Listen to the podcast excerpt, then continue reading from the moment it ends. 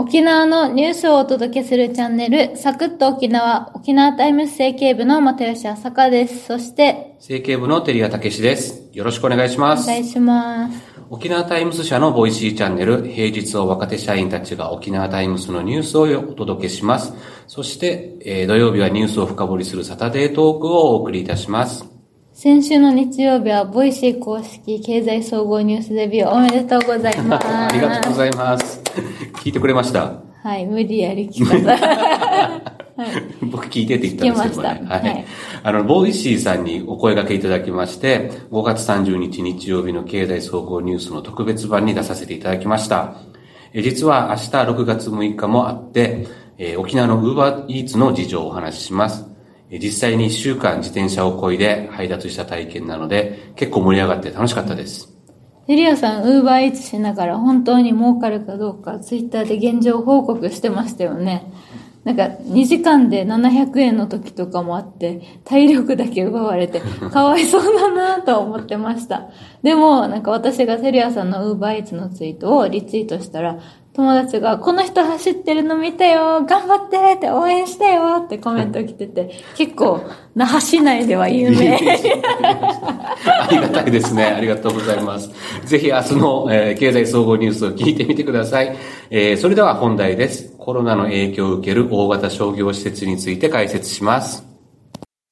それでは沖縄タイムズの記事を紹介します。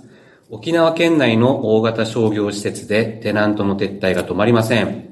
イオンモール沖縄ライカムは4から 5, 5月で24店舗が閉店します。パレットくもじも複数店舗の退去が決まっています。新型コロナウイルスの蔓延による消費低迷が長引き、運営が持ちこたえられなくなった店舗が増えている状況です。はい、えー、又吉さんが取材して書いた記事ですね。はい。取材を兼ねてライカムに様子を見に行ったんですけど、結構空きテナントが目立目立っていました。あの、4から5月 ,5 月の間に24店舗が一気に撤退するのは、契約期限が切れたのが大きな要因なんですが、このまま景気が回復しないと、今後も閉店する店舗は増えていくのではないかなと思います。なるほど。あれですよね、観光客の激減で飲食店や土産品店がまず打撃を受けてるっていうことでよいいですか？はい、そうなんですよ。土産品店の影響はとっても大きいです。イオンモール沖縄ライカムから5月に撤退したお土産品店は、2020年度の売り上げが前年比7割減、人員、人員を半分の3人にするなど、経費削減に努めましたが、担当者は店舗を開ければ開けるほど赤字になる状況が続いていたと、閉店を決めた理由を話しました。イオンライカムは2019年のリニューアルオープン時点で約240店舗が入居していました。閉店した店舗の担当者は観光客向けの店舗などの撤退が相次いでいる。店舗数は相当減っていると話しました。イオンライカムは新たな入居者を募り、空き店舗を埋めています。担当者は新規入居者の募集を続けていくと話しました。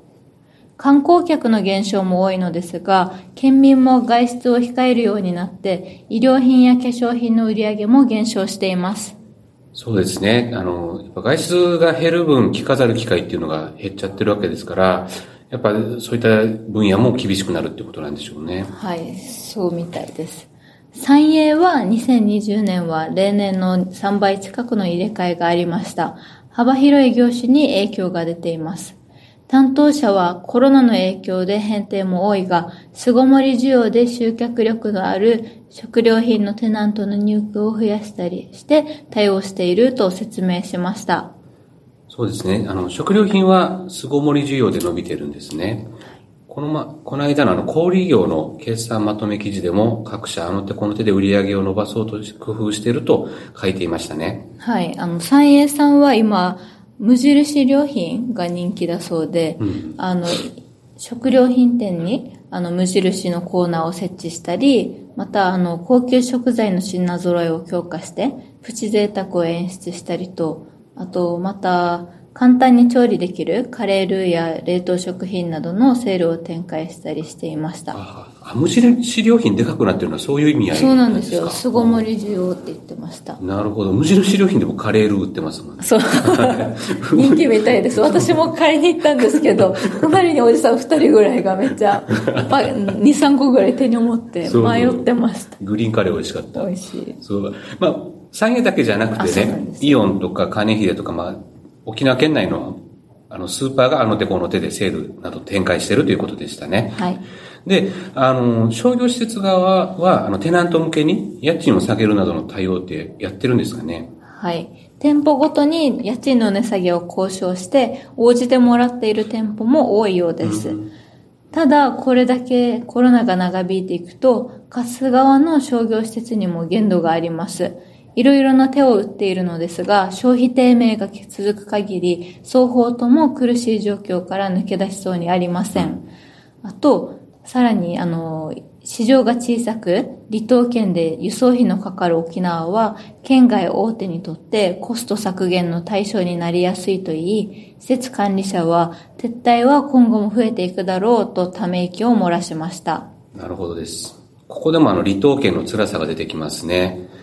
やっぱあの、市場が限られていて、さらにコストが、あ輸送費がかかるっていう分、コストがね、やっぱかかってしまうっていうところがちょっと離島の辛いところなんですけれども、せっかくね、あの、沖縄で初出店のお店が出たって言って、皆さん、県民も喜んでたのに、けちょっと残念ですね。